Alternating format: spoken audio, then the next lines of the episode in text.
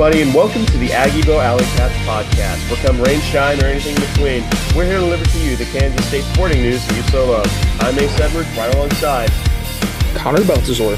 And welcome to this week's weekly recap, where we actually have a lot of more smaller stuff to kind of go over. A little bit of realignment, a little bit of track and field, a little bit of men's golf, and then, of course, the Batcats and the wacky segment of the week. So let's not belabor the point. Let's just dive straight into realignment chicanery. So the ACC is uh, apparently, allegedly, they are having their own problems right now.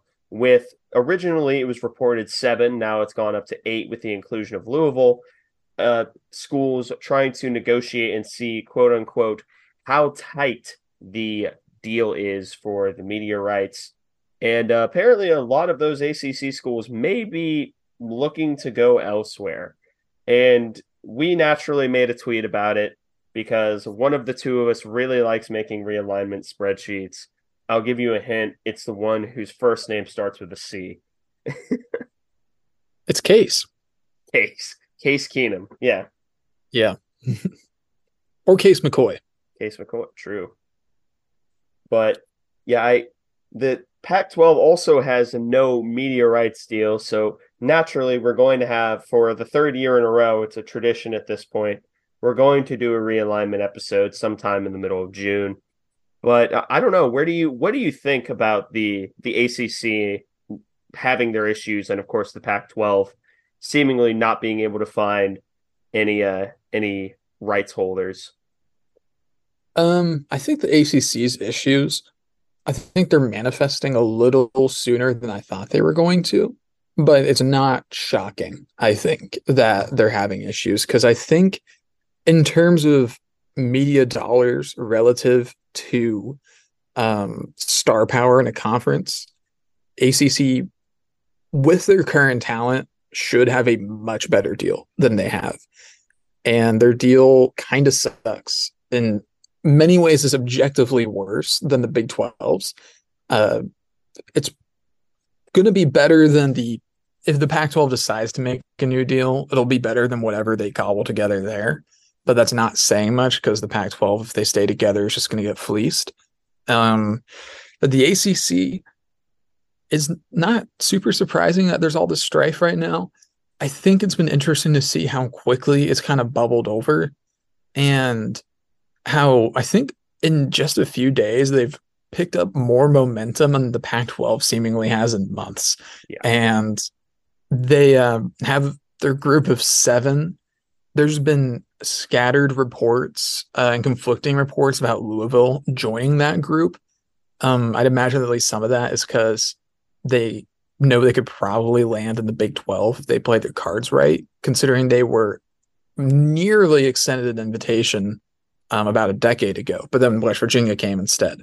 So ACC, they're going to continue to look how to get out of it. They're almost certainly going to be some court battles over this because um, they allegedly have an ironclad grant of rights, but I think they're trying to figure out exactly how ironclad that is. Um, it could be about anything really, but I'd imagine this is being spearheaded by the likes of Florida State and uh, Miami.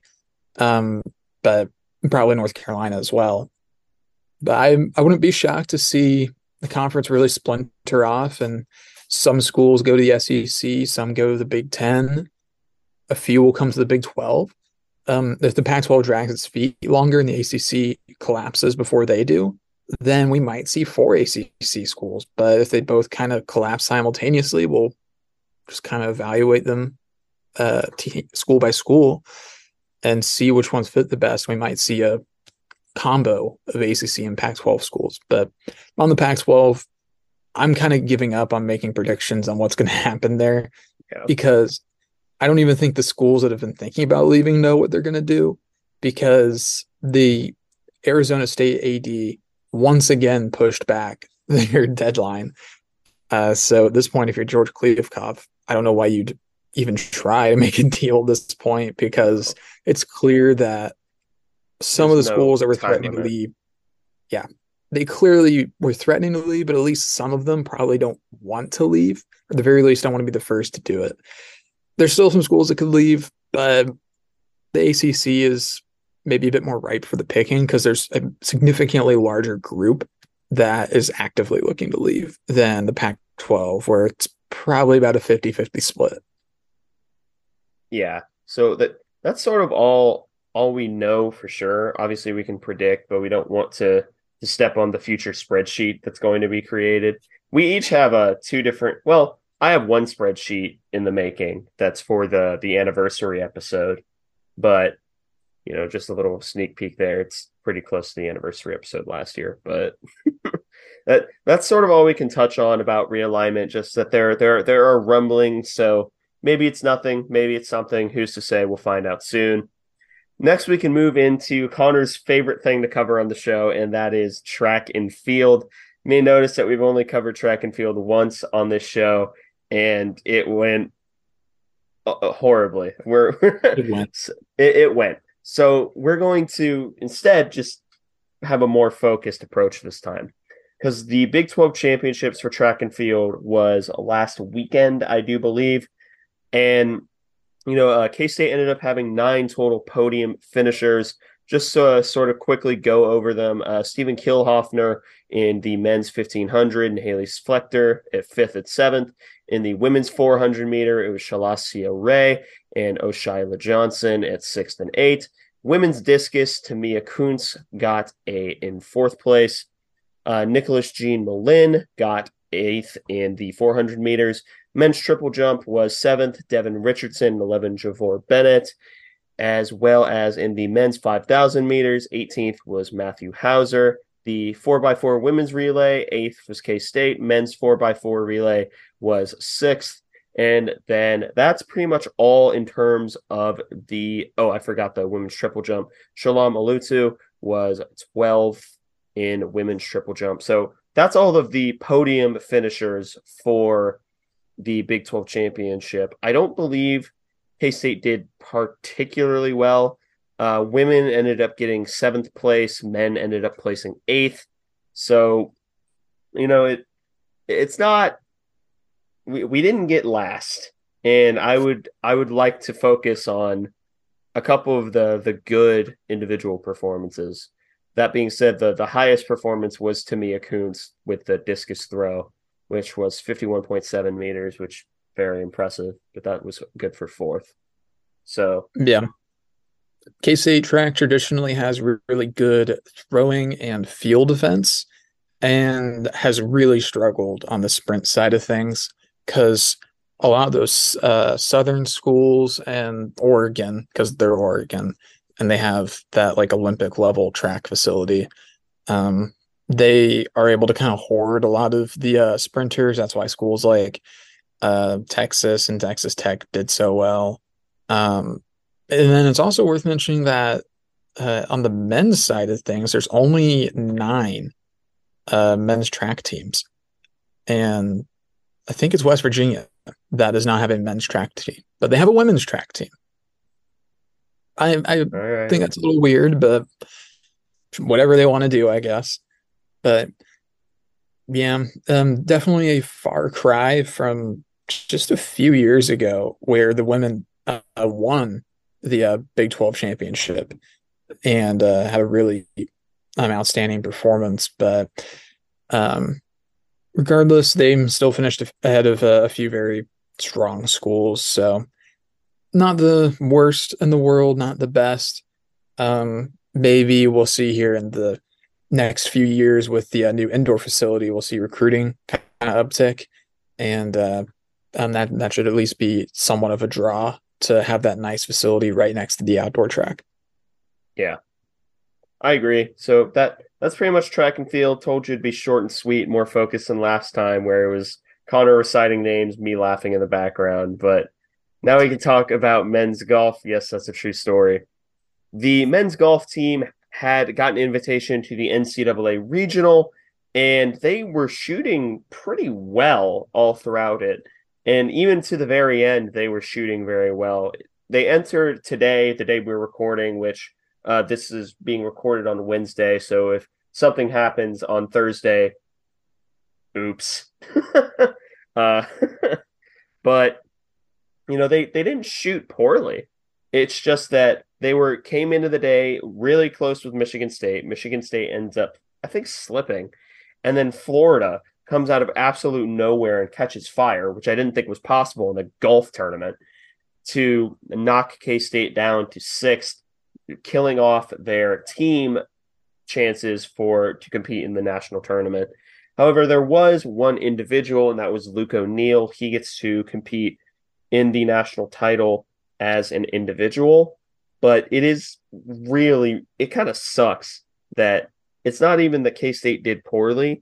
It's just that one team caught fire at a really inopportune time for K State. Yeah.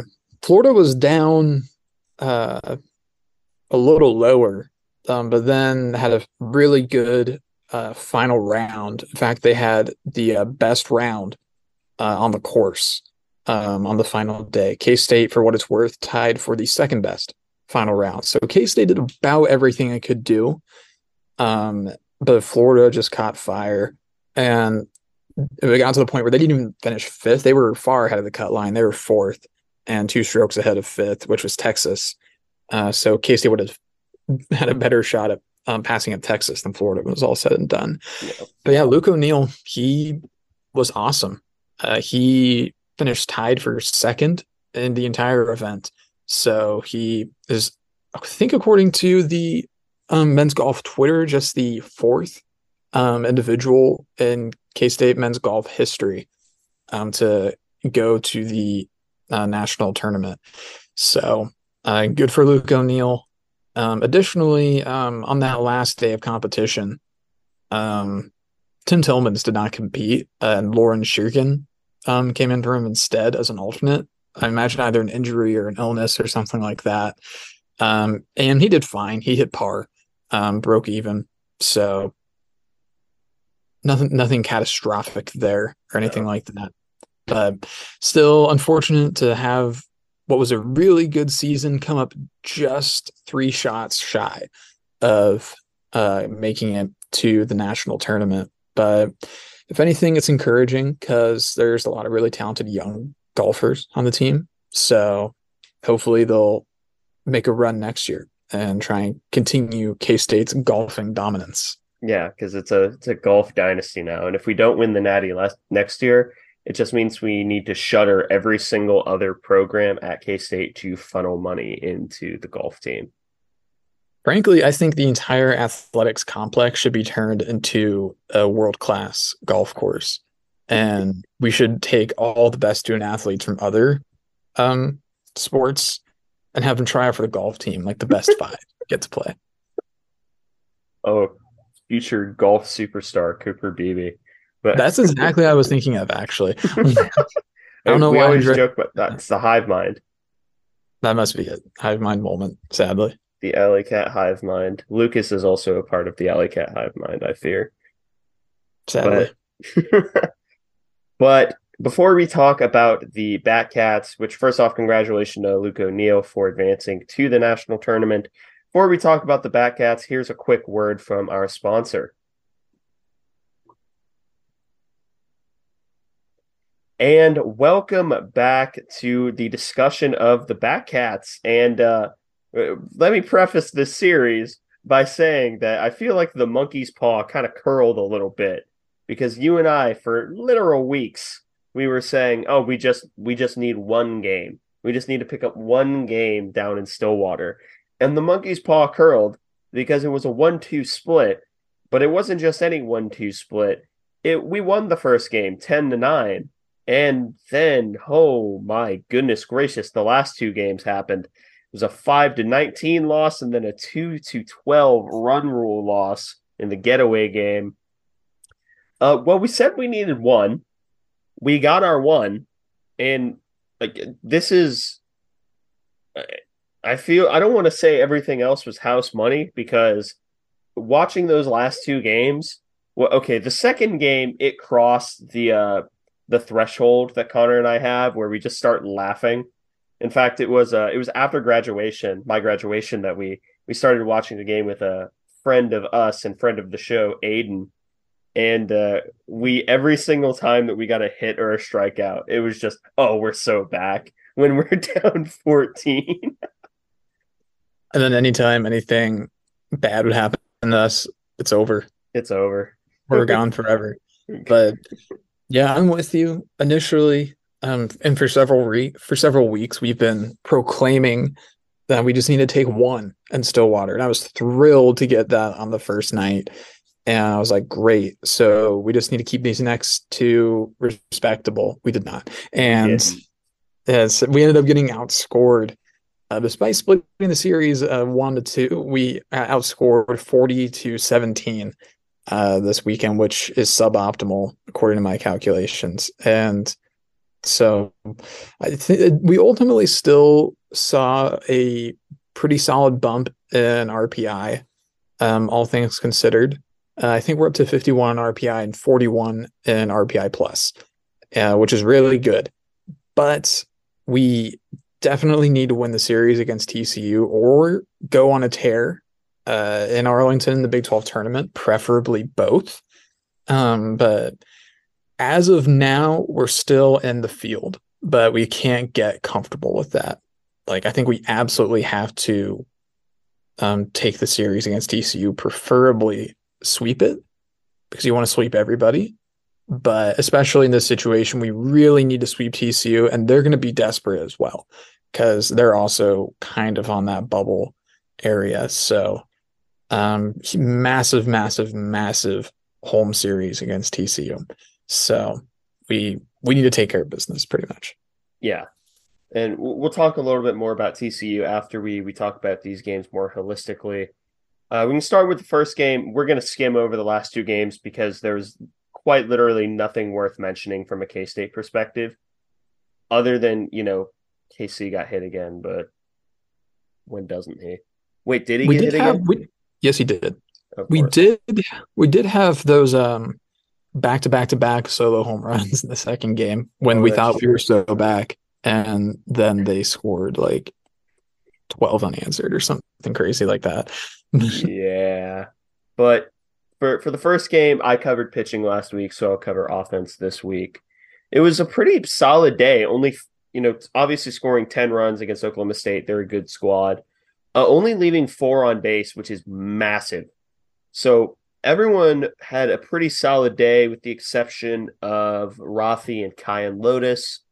Uh, Brendan Jones, one for four, two runs. Cash Rugeley, two for five, two runs. Uh, KC, Kaelen Culpepper, ends up with a double and goes three for five with two runs and two RBI. Uh, Brady Day rarely does not he does not collect a walk this game, but he does get two hits, two for five, one RBI, two strikeouts. Nick Goodwin goes four for five with three RBI. That was a massive day for Goody. And fun fact, K State did not hit a single home run this game, which was it's odd to say, but uh, uh, Kojo went one for three, two RBI. Kyan Lotus took the O for. Roberto Pena goes two for four with one RBI. And that's pretty much it for notable offensive stats. There were four total doubles, though, by KC, Nick Goodman, Kojo, and Roberto Pena. So, yeah, it was a really, really great offensive game for K State. Yeah. Um, Kaelen, especially in the first two games, um, he was excellent. Um, he came up huge in the uh, first game. Second game, it would have been a huge performance if the game had been remotely close, because uh, he he still went two for three with a walk and got hit by a pitch. So that's like a you know really good stuff from him, but it also didn't matter. So, but really impressive for him. Goodwin, it was nice to see him finally have uh, a big day, and because he had been really struggling um, at the plate uh, in Big 12 play, but he did a, a, uh, a solid job. So, um, all things considered, yeah, good job for the uh, um, batters.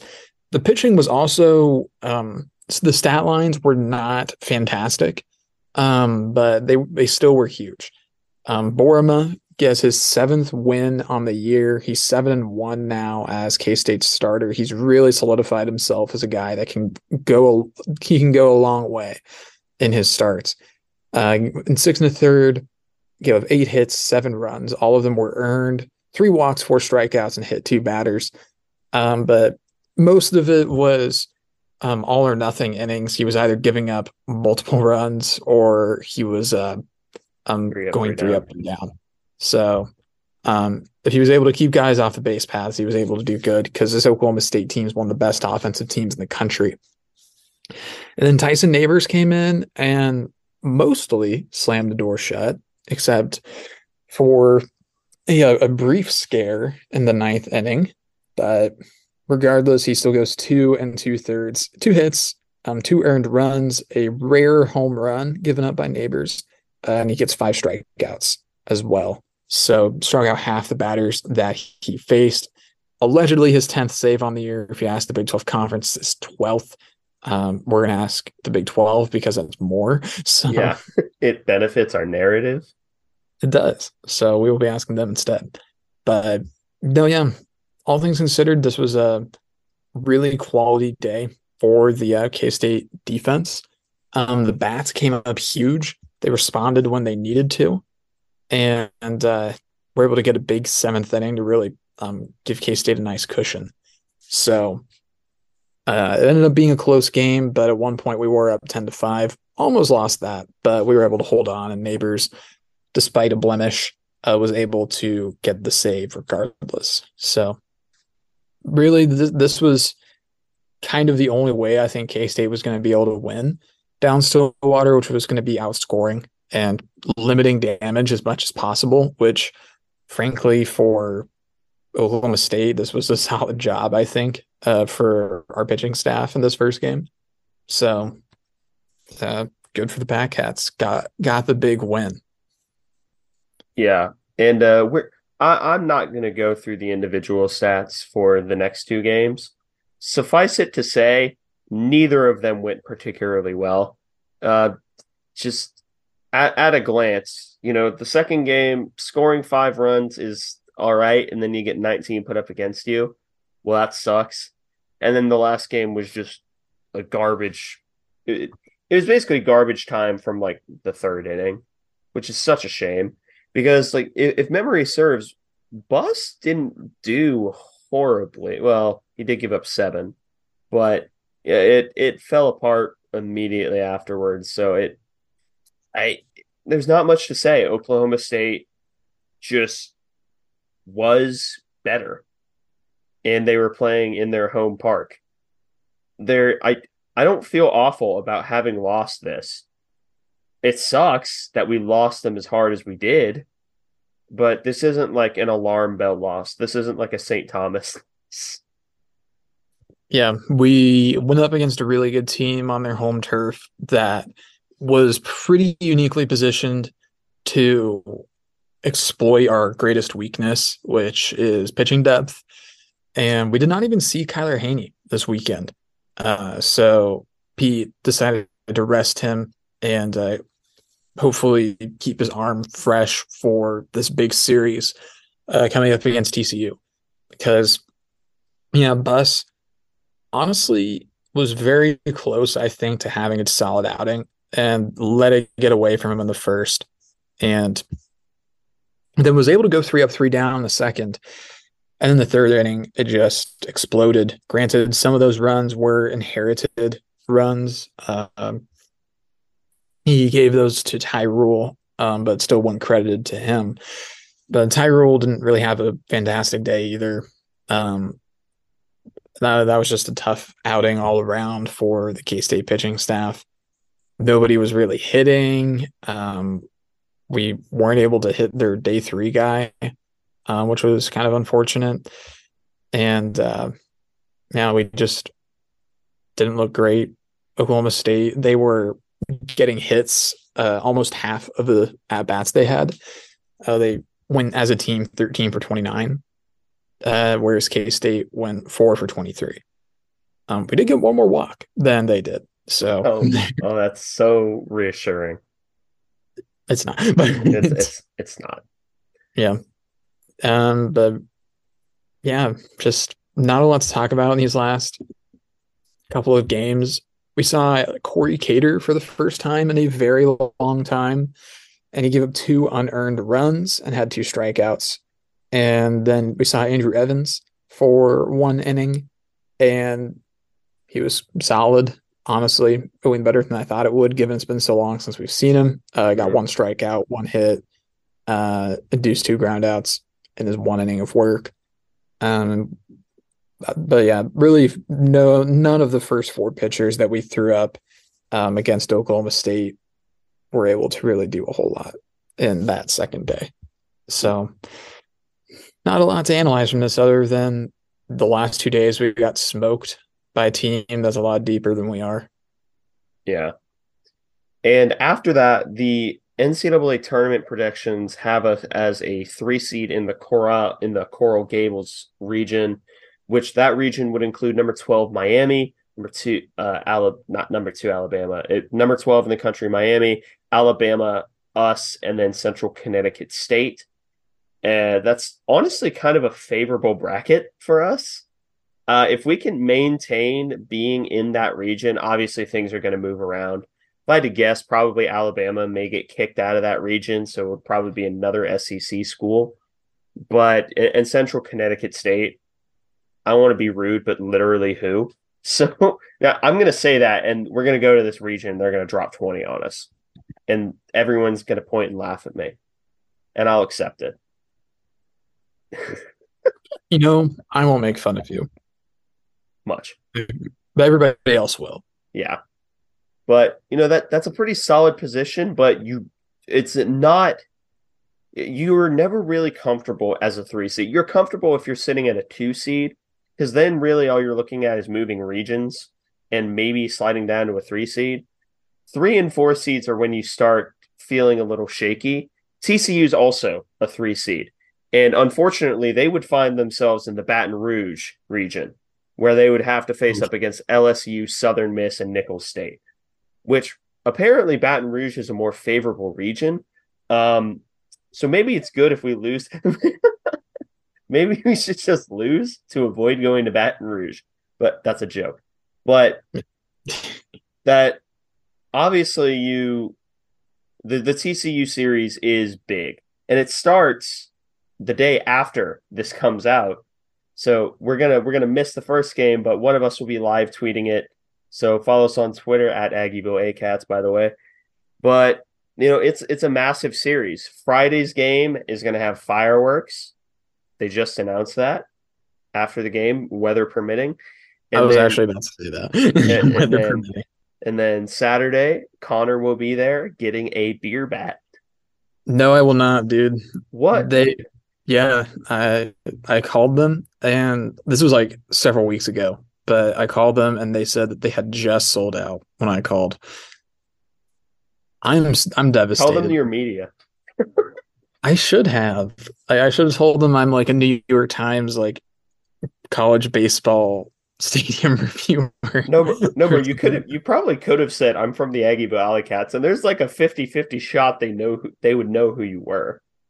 I'd put it at maybe twenty percent. well, if it's baseball ticketing, I don't know. Maybe maybe put in a word with one of the players. Who knows? Anyway. I should ask Tyson Neighbors to bring us one. Oh, and for the record, um, RPI for Central Connecticut State.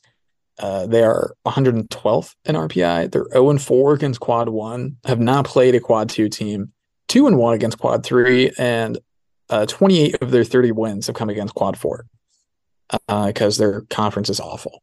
So, cool.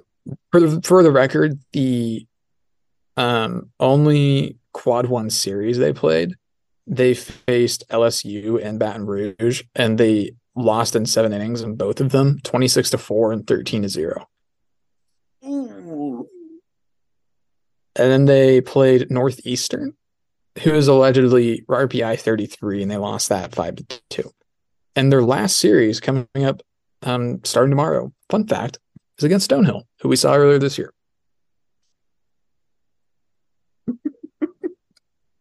but yeah that so yeah, that that's who Central Connecticut State is. But you know, Con- Connor, you said it earlier, so I'm just going to steal it from you. But everyone heard it from you first on this episode, so everyone can know that I'm stealing. Uh, it's not stealing if you cite your sources, but we either need to win this series two to one, sweep the series, or if we don't win this series, we need to show out in the Big 12 tournament, which granted Pete Hughes has a tendency to do. Just we have to avoid facing TCU in any high stakes game late in the tournament because they will suddenly just sap all of our pitchers and we will never see any of them again. Yeah, we're we really, really, really need the deeper parts of the bullpen to step up and not even be elite. We just need them to give us a few batters here and there. We need a tr- we need a bunch of Trey Robertson versus Wichita State type of relief outings. We need someone to come out, throw to like two batters, like that they're specialized to like go against, and then leave. That's all that we need. Like like we just need to find guys to bridge gaps. And because right now we don't really have a lot of that. We need Andrew Evans to give us a similar outing to what he gave us in the second game against Oklahoma State, which is getting buried because the game went really bad. But Andrew Evans did solid. Granted, it was towards the end, so everybody was kind of checked out. But important for him to get that experience. We're going to need people like Andrew Evans uh, to go on this run. That's been our Achilles heel uh, late in the season as of late is we just run out of arms. Additionally, we're going to need our starters to go deep.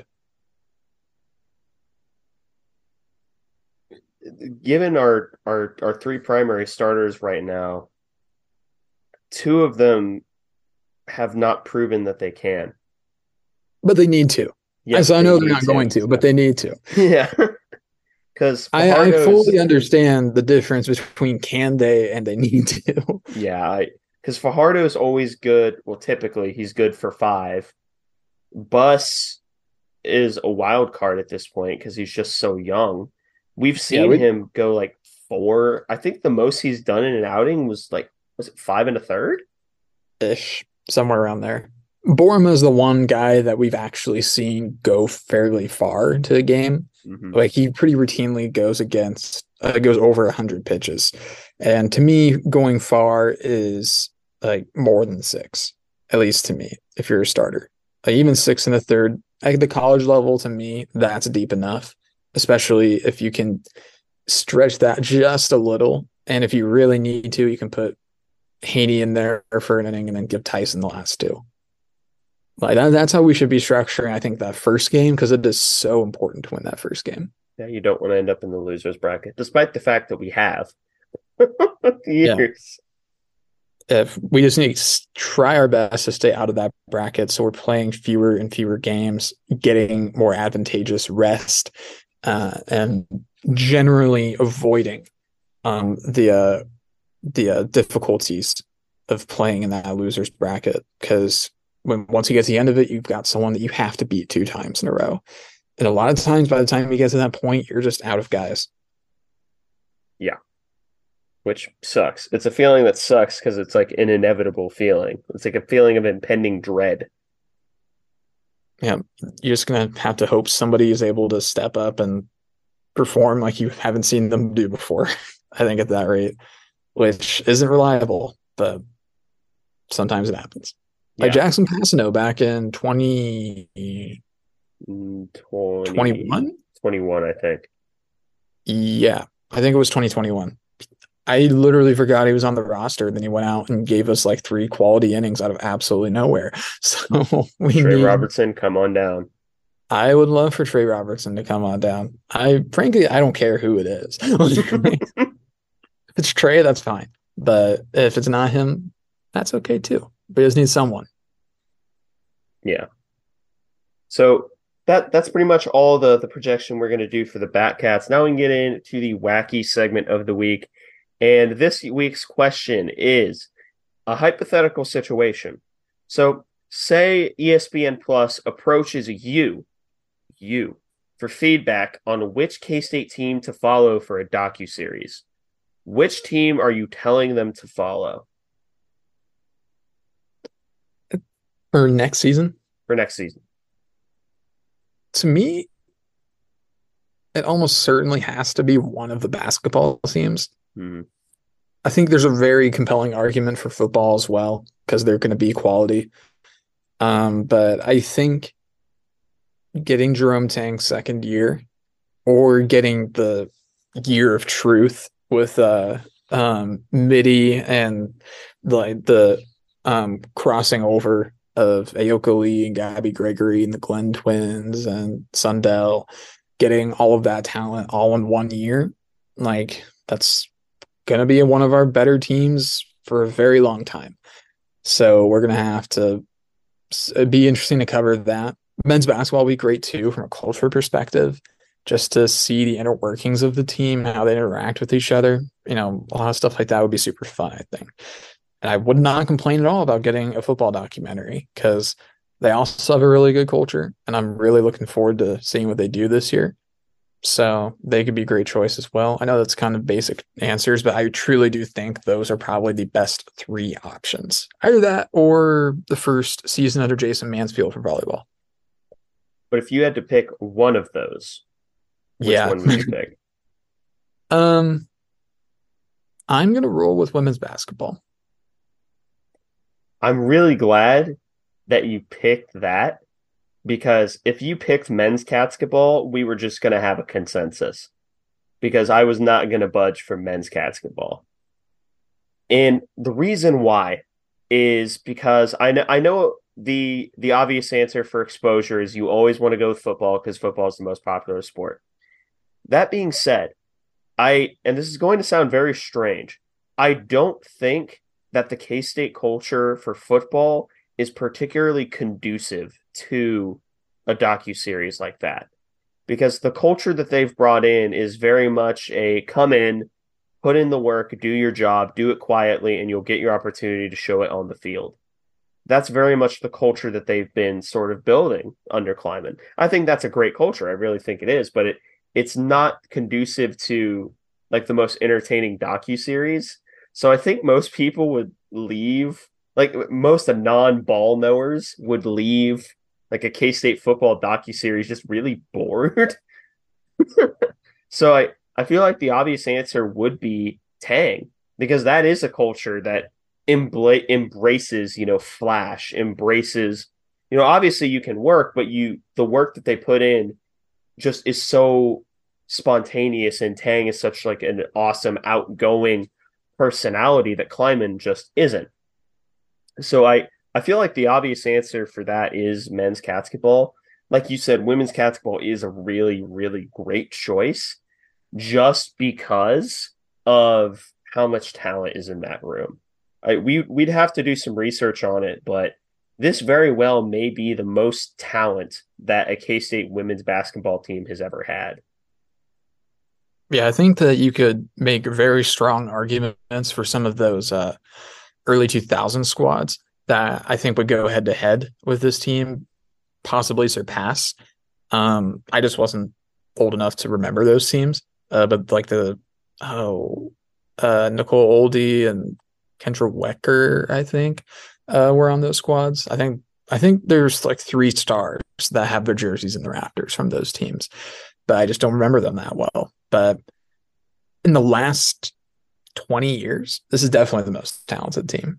Um, Ayoka Lee. And there's also a lot of the stars and like notable figures on that team. They have some pretty inspiring stories of perseverance. Like Jeff Mittie um, dealt with um, her family dealt with significant health issues recently because uh, his wife had a uh, breast cancer, and Ayoka Lee goes through a lot of pain with her knee rehab, and Gabby Gregory um, has a really bad um, experience um, with the new coaching staff in Oklahoma, and comes to K State uh, to kind of escape that, and wants to play with Ayoka Lee.